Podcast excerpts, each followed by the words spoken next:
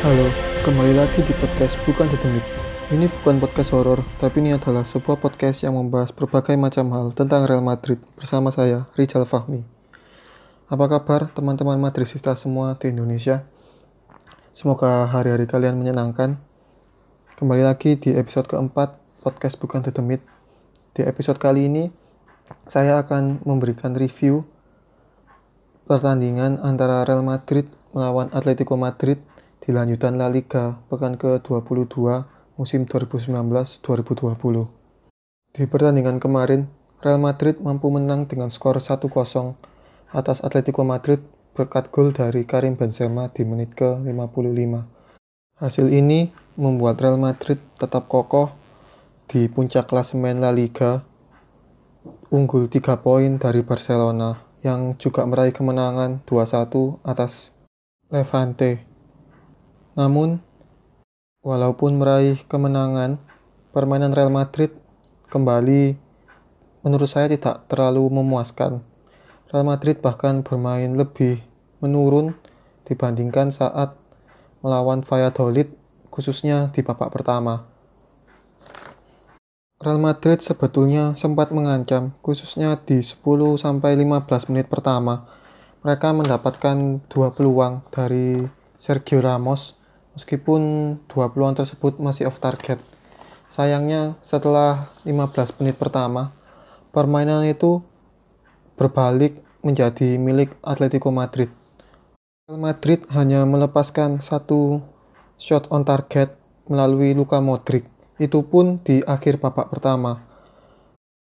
Sedangkan Atletico Madrid, mereka lebih mengancam, meskipun hanya sama-sama melepaskan satu on target yang dapat diselamatkan oleh Courtois, namun mereka juga sempat melepaskan tendangan yang membentur tiang gawang dari Angel Correa. Real Madrid di babak pertama seperti bermain tanpa pola. Mereka bermain terlalu berkutat di lini tengah dan hanya melakukan umpan itu dari sisi kiri ke tengah, ke kanan, kemudian ke tengah, ke belakang, dan tanpa adanya end passing ke kotak penalti. Hal ini terjadi salah satunya karena di pertandingan kemarin, Benzema itu di babak pertama bermain terlalu melebar. Ya, terlalu sering berada di sisi kiri maupun sisi kanan Real Madrid. Dan sayangnya ketika Benzema itu membuka ruang ke sisi kiri dan sisi kanan, tidak ada pemain Real Madrid yang bergantian untuk masuk ke dalam kotak penalti mengisi posisi yang ditinggalkan oleh Benzema. Selain itu, tidak ada tusukan-tusukan yang cukup berbahaya dari sisi sayap, baik itu melalui Dani Carvajal maupun Ferland Mendy. Sebetulnya di awal-awal babak pertama, Real Madrid sempat mengancam melalui Fede Valverde, di mana ia sempat dua kali mampu menang duel sprint melawan Renan Lodi, bek kiri dari Atletico Madrid. Namun sayangnya kembali karena tidak adanya pemain yang mampu mengisi posisi di, di kotak penalti, sehingga Valverde itu kebingungan untuk mengalirkan bola kemana, sehingga ia kembali mengalirkan bola ke tengah, dan salah, dan satu lagi itu dia memaksakan crossing ke tengah, namun dapat dihalau dengan mudah oleh bek-bek Atletico Madrid. Padahal kalau kita lihat dari line up Real Madrid di pertandingan kemarin, itu line up yang sama seperti saat menghadapi Atletico Madrid di final Piala Super Spanyol. Dan di line up kemarin itu Zidane memasang lima gelandang, yakni Casemiro, Toni Kroos, Rodrigo Valverde, Luka Modric, dan Isco. Sayangnya meskipun bermain dengan lima gelandang, Real Madrid kemarin itu bisa dibilang tanpa kreativitas. Isco dan Toni Kroos itu tidak mampu memberikan banyak kontribusi karena yaitu tadi tidak ada target yang dapat mereka tuju di kotak penalti. Hal tersebut pula yang membuat Zinedine Zidane melakukan perubahan di awal babak pertama. Ia langsung memasukkan dua winger, yakni Vinicius Junior dan Lucas Vazquez, menggantikan Toni Kroos dan Isco. Hal ini berbuah positif di mana Vinicius Junior menjadi aktor di balik gol yang dicetak oleh Benzema di menit ke lima puluh lima. Ia mampu menarik back-back Atletico Madrid sehingga memberikan ruang kepada Ferland Mendy untuk melakukan tusukan ke dalam kotak penalti dan memberikan crossing yang cukup bagus kepada Benzema sehingga Benzema mampu melepaskan bola ke dalam gawang Jan Oblak. Lucas Vazquez pun di pertandingan kemarin bermain lumayan bagus. Kalau saya lihat polanya kan banyak Madridista itu yang tidak suka dengan pemain satu ini gitu. Kalau menurut saya dari segi serangan memang Lucas Vazquez tidak terlalu istimewa. Satu, salah satu keunggulan dari Lucas Vazquez itu mungkin dia itu satu-satunya apa ya namanya penyerang Real Madrid yang cukup turun ya cukup aktif untuk turun membantu pertahanan dibandingkan dengan Eden Hazard, Vinicius, Rodrigo. Itu Lucas Vazquez lebih punya determinasi, lebih punya stamina untuk membantu pertahanan Real Madrid gitu. Dan itu mungkin juga salah satu alasan kenapa Zidane berani melepas Alvaro Odriozola ke Bayern Munchen secara pinjaman. Ya kalau kita lihat kan dari skuad yang ada praktis hanya ada Dani Carvajal yang tersisa untuk mengisi posisi bek kanan. Dan ya memang masih ada Nacho ataupun Eder Militao gitu yang dimana mereka berdua itu mengawali karir sepak bolanya itu di posisi bek kanan. Namun dengan adanya Lucas Vazquez yang mampu yang punya kemampuan bertahan lumayan bagus, mungkin itu juga jadi alasan.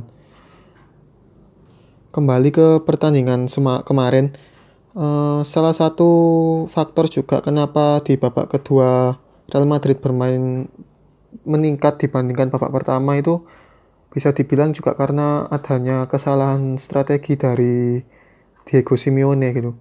Dia memutuskan untuk menarik keluar Alvaro Morata menggantikan Thomas eh digantikan oleh Thomas Lemar. Nah, saat Morata keluar itu apa namanya? Atletico itu bermain tanpa ada target man gitu. Ya hampir sama seperti Real Madrid di babak pertama. Mereka jadi kebingungan gitu. Mereka bermain terlalu melebar sehingga dapat dipatahkan dengan mudah oleh Real Madrid. Atletico Madrid sempat mengancam saat Carrasco, eh Yannick Carrasco itu masuk. Kalau yang masih ingat Carrasco itu mencetak gol penyama kedudukan saat final Liga Champions musim dua ribu lima belas dua ribu enam belas kalau nggak salah ya. Itu kemudian selebrasinya langsung beralih ke tribun dan mencium pacarnya. Ia kembali lagi ke Atletico setelah sempat merantau ke Cina. Saya lupa timnya apa. Kalau nggak salah Dalian Dalian apa gitu, Dalian Yifang kalau nggak salah. Kemudian ia memutuskan kembali ke Atletico karena apa dia ingin bersaing merebutkan tempat di timnas Belgia khususnya untuk Piala Eropa dua ribu dua puluh nanti. Oh ya, ngomong-ngomong soal Morata, kemarin ia menjadi sasaran apa namanya ya, siulan dari fans Real Madrid di Santiago Bernabeu. Ia dijuluki sebagai tikus karena ia memutuskan untuk pindah ke Atletico Madrid. Padahal di saat yang sama itu ada juga Marcos Llorente yang sama-sama pemain dari Real Madrid, tapi ia tidak me, apa, mendapatkan perlakuan yang separah yang dialami oleh Morata. Padahal menurut saya perpindahan pemain antara Real Madrid dan Atletico Madrid itu lazim terjadi. Kalau kita lihat skuad Atletico Madrid, itu kalau nggak salah ada banyak pemain yang sempat bermain di Akademi Real Madrid, meskipun hanya sebentar. Kalau nggak salah ada Antonio Adan di penjaga gawang, ia sempat bermain sebagai kiper ketiga Real Madrid juga. Kemudian ada Mario Hermoso dan Marcos Llorente di tengah. Kemudian ada Saul juga yang kalau nggak salah ia sempat bermain sebentar di Akademi Real Madrid. Namun kemudian ia memutuskan untuk pindah ke Akademi Atletico Madrid karena ia merasa sering dibully saat bermain di Akademi Real Madrid. Kemudian ada juga Alvaro Morata tadi. Kemudian di Real Madrid itu kalau kita ingat Theo Hernandez itu juga pemain dari Atletico Madrid. Bahkan saat pindah itu ya kakaknya masih bermain di Atletico Madrid, yakni Lucas Hernandez. Kemudian seingat saya, kalau nggak salah, saya nggak salah ya, kalau salah mungkin kalian bisa koreksi. Raul Gonzalez itu awalnya juga apa sempat bermain di Akademi Atletico Madrid sebelum akhirnya pindah ke Real Madrid. Jadi bisa dibilang perpindahan pemain antara Real Madrid ke Atletico, begitupun sebaliknya, itu bukan hal yang baru gitu. Sudah cukup banyak pemain yang pindah dari kedua tim tersebut. Kemudian kembali lagi ke pertandingan kemarin, itu membuktikan lagi bahwa Real Madrid itu melakukan start yang cukup buruk di awal pertandingan. Namun beruntungnya perubahan strategi di babak kedua itu mampu membuahkan sebuah kemenangan yang cukup penting bagi Real Madrid.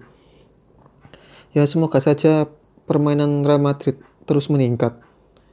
Di pertandingan selanjutnya, Real Madrid akan bertandang ke kandang Osasuna di lanjutan La Liga pekan kedua puluh tiga. Namun sebelumnya Real Madrid akan menghadapi Real Sociedad di ajang Copa del Rey. Nah, ini cukup tricky juga karena kalau kita lihat Copa del Rey ini kan berubah format, di mana sebelumnya itu formatnya kandang-tandang, kali ini hanya dimainkan satu pertandingan sampai perempat final, baru nanti di semifinal di semifinal atau di perempat final ya, itu baru akan ada home and away. Nah, format baru dari Copa del Rey ini membuat banyak tim dari La Liga itu, itu tersingkir. Kalau kita ingat, Atletico Madrid di luar dugaan tersingkir dari Cultural Leonesa. Kemudian kemarin baru saja Valencia itu dikalahkan oleh Granada. Padahal Valencia itu juara bertahan dari Copa del Rey. Apalagi Real Madrid ini sudah lama gitu tidak memenangkan Copa del Rey. Seingat saya itu terakhir kali Real Madrid menang itu kalau nggak salah waktu gol dari Bale itu yang membuat karir dari Mark Bartra terhenti itu, yang dimana ia mampu menang adu sprint setengah lapangan melawan Mark Bartra dan mencetak gol ke gawang Barcelona. Ditambah lawan dari Real Madrid, yakni Real Sociedad, sejauh ini tampil lumayan bagus. Mereka mengandalkan tiga pemain kreator di lini tengah, yakni Mikel Oyarzabal di kiri, kemudian di kanan ada Portu, mantan pemain Girona, kemudian di tengah ada Martin Odegaard, pemain muda pinjaman dari Real Madrid, yang di pekan lalu sempat saya bahas karirnya. Ya, semoga saja Real Madrid mampu memenangkan dua pertandingan tadi, melawan baik melawan Real Sociedad di Copa del Rey maupun menghadapi Osasuna di lanjutan La Liga. Mungkin itu saja di segmen pertama. Selanjutnya di segmen kedua nanti saya akan membahas dua wonderkid dari Real Madrid. Sama-sama masih muda, sama-sama pemain berbakat, dan sama-sama dari Brasil, yakni Vinicius Junior dan Rodrigo.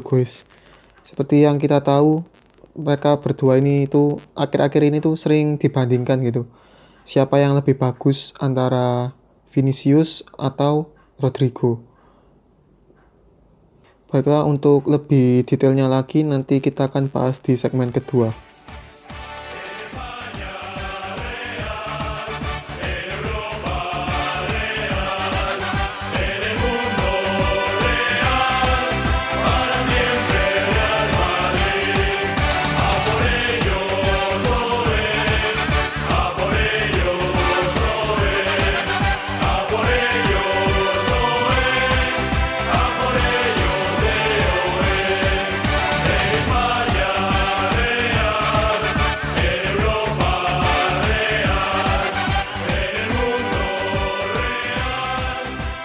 Kembali lagi di segmen kedua. Kali ini saya akan membahas dua pemain Real Madrid asal Brasil sama-sama masih muda, sama-sama dikadang-kadang akan menjadi bintang masa depan baik di Real Madrid maupun di timnas Brazil. Mereka adalah Vinicius Junior dan juga Rodrigo Goes. Dua pemain ini itu masih bisa dikatakan seumuran, yakni masih berusia sama-sama sembilan belas tahun. Bedanya Vinicius itu lebih tua daripada Rodrigo. Vinicius itu lahir dua belas Juli tahun dua ribu, sedangkan Rodrigo itu lahir sembilan Januari dua ribu satu. Jadi usia mereka terpaut sekitar enam bulan. Kedua pemain ini tuh juga punya posisi natural yang sama, yakni berada di sayap atau di wing. Bedanya Vinicius itu lebih sering bermain di posisi wing, wing kiri, sedangkan Rodrigo lebih sering bermain di wing kanan. Nah, persamaan-persamaan ini yang sering membuat kedua pemain itu pem, kedua pemain ini tuh dibanding-bandingkan gitu. Tentang siapa yang lebih baik, apakah Vinicius Junior ataupun Rodrigo Goes. Padahal kalau kita lihat lagi, kedua pemain ini tuh punya tipe bermain yang lumayan berbeda juga. Kalau Vinicius Junior itu dia pemain yang lebih skillful, yang melewati lawan tuh menggunakan skill. Kalau Rodrigo itu lebih punya positioning serta kemampuan bergerak di antara pemain-pemain lawan. Selain itu, Rodrigo juga lebih punya insting mencetak gol yang lebih baik dibandingkan Vinicius.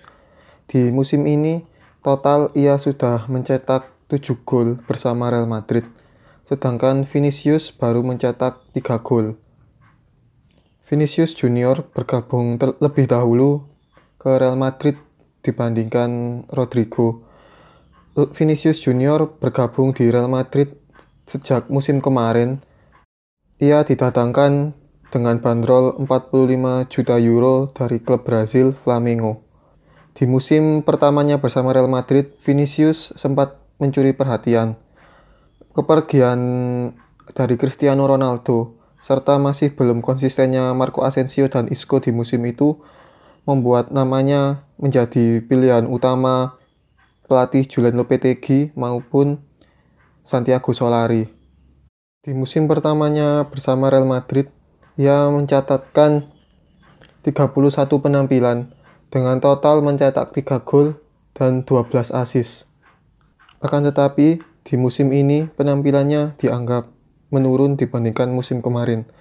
Sebenarnya, salah satu faktor kenapa Vinicius bermain menurun dibanding musim kemarin adalah posisi. Dengan datangnya Eden Hazard di awal musim kemarin, membuat posisi kiri itu hampir pasti akan dimiliki oleh Hazard. Dan di awal musim, Zidane beberapa kali memaksakan Vinicius untuk bermain di sisi kanan. Sedangkan yang kita tahu, Vinicius itu hampir selalu bermain di sisi kiri di musim kemarin ataupun di saat membela Flamengo. Dia kan tipe pemain yang skillful, yang melewati lawan menggunakan skill individu, kemudian melakukan cut inside untuk melepaskan tendangan ataupun melepaskan umpan. Nah, ketika dia bermain di sisi kanan, dia itu seperti kebingungan. Kemampuan kaki kirinya tidak sebagus kaki kanan, sehingga ketika ia melakukan cut inside, posisi kaki yang lebih menguntungkan kan posisi kaki kiri, sedangkan kaki kirinya tidak sebagus kaki kanan, dan kualitas crossingnya pun bisa dibilang sangat buruk. Oleh karena itu, ketika dia bermain di kanan, dia itu bingung gitu, apa antara melakukan cut inside atau melakukan crossing, di mana keduanya itu sering gagal. Sedangkan Rodrigo Goes itu datang di awal musim ini. Ia didatangkan dengan biaya yang sama seperti mendatangkan Vinicius Junior, yakni empat puluh lima juta euro dari klub Brasil juga Santos. Sebenarnya Vinicius Junior itu e, rencana awalnya itu datang bersama Rodrigo Goes di awal musim ini. Namun pihak klub ingin Vinicius Junior datang lebih awal di musim kemarin. Sedangkan Rodrigo Goes usianya masih belum mencukupi untuk memenuhi apa namanya peraturan dari FIFA, di mana pemain baru boleh pindah klub itu di usia delapan belas tahun. Nah, Rodrigo ini tuh lebih versatile dibandingkan Vinicius. Ia bisa bermain di kanan, ia bisa bermain di kiri, bahkan ia bisa bermain sebagai striker.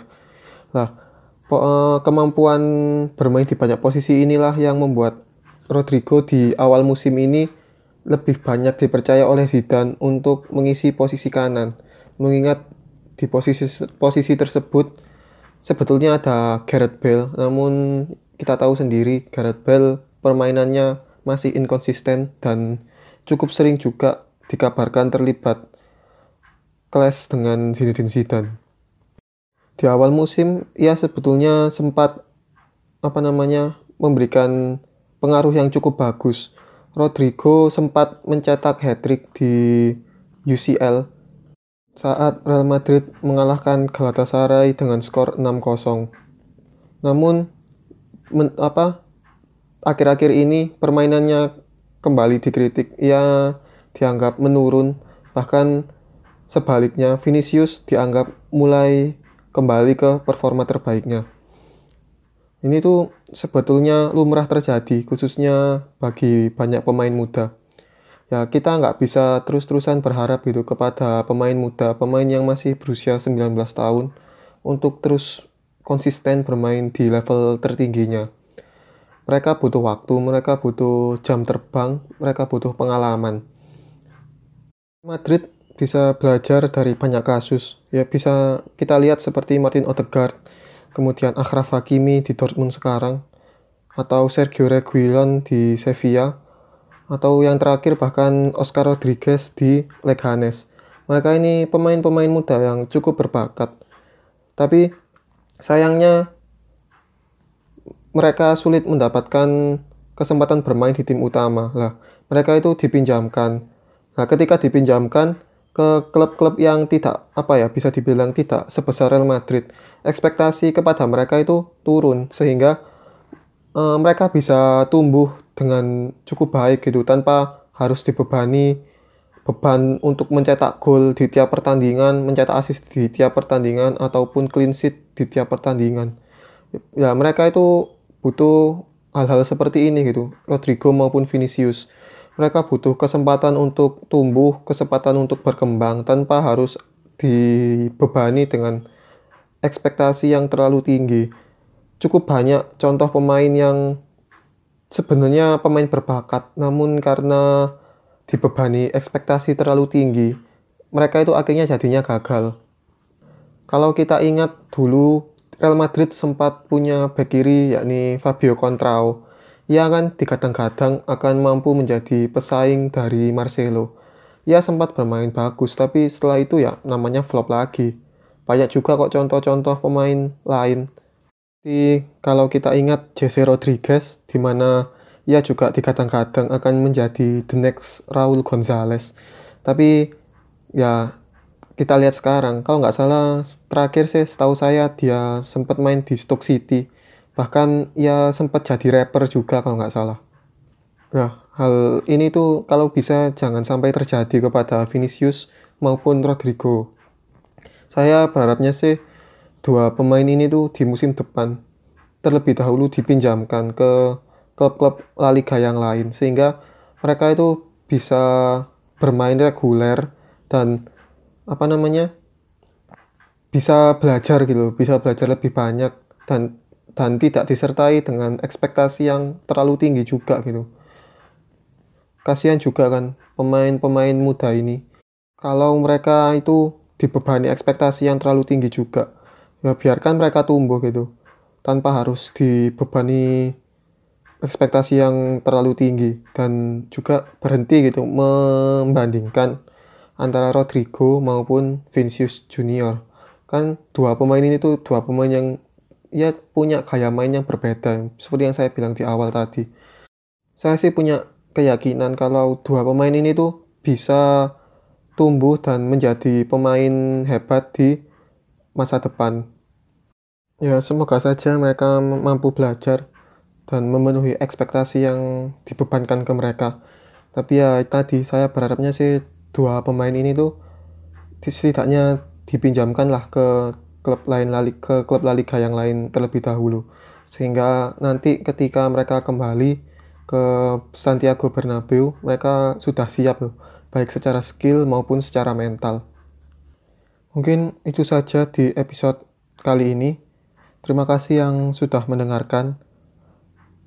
Jangan lupa share ke teman-teman kalian juga. Dan apabila ada kritik, masukan ataupun saran, bisa kalian sampaikan di Twitter at rijalf sembilan belas atau di Instagram at rijalfahmi sembilan belas. Gracias por todos. Real Madrid. Soy del Madrid del Real. Soy del Madrid del Real. Soy del Madrid del Real. El equipo más grande del fútbol mundial. Vamos Karim, hoy tenemos partido, por eso tenemos que estar más unidos. La grada y el césped, mismo motivo, son tus colores, son mis latidos. He visto ganar malherido, sangrar al escudo que siempre he querido. Tener al estadio volcado contigo y salir adelante buscando el camino. Van trece y no para, parece, miró la frontal y el francés aparece. Callando al estadio como se merece, gritando a la radio, la gente enloquece. Vienes de la capital, jamás en la vida verás otra igual. De aquí vas al cielo por las castellanas, mirando al estadio más grande brillar. Soy del Madrid del Real, soy del Madrid del Real, soy del Madrid del Real, soy del Madrid del Real. Suena la vez, ponemos el alma y la grada de pie. Suena la vez, ponemos el alma y la grada de pie. El grito unido es el que se oye, entre peña que ni se conoce. Nuevos lazos que generan la familia, son los que me acompañan en cada vigilia. No hay mejor sonido que veros aquí conmigo haciendo ruido, porque encima de un escenario siento tu calor como los focos de un estadio. Suena la vez, ponemos el alma y la grada de pie. Suena la vez, ponemos el alma y la grada de pie. Suena la vez, ponemos el alma y la grada de pie. Se siente a la vez, el público salta la grada de pie.